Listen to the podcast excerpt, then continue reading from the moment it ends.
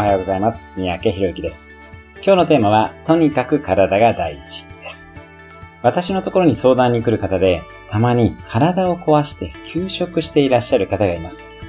当たり前ですが、体を壊してまで働くのはやめましょう。仕事は世界中にいくらでもあります。日本人は真面目なので、ついつい与えられたことをしっかりやりすぎてしまう傾向があります。逃げ出す勇気もぜひ持ってください。その上で今の仕事に全力で取り組みます。いつ逃げてもいいと思っていると、かえって全力で取り組むことができます。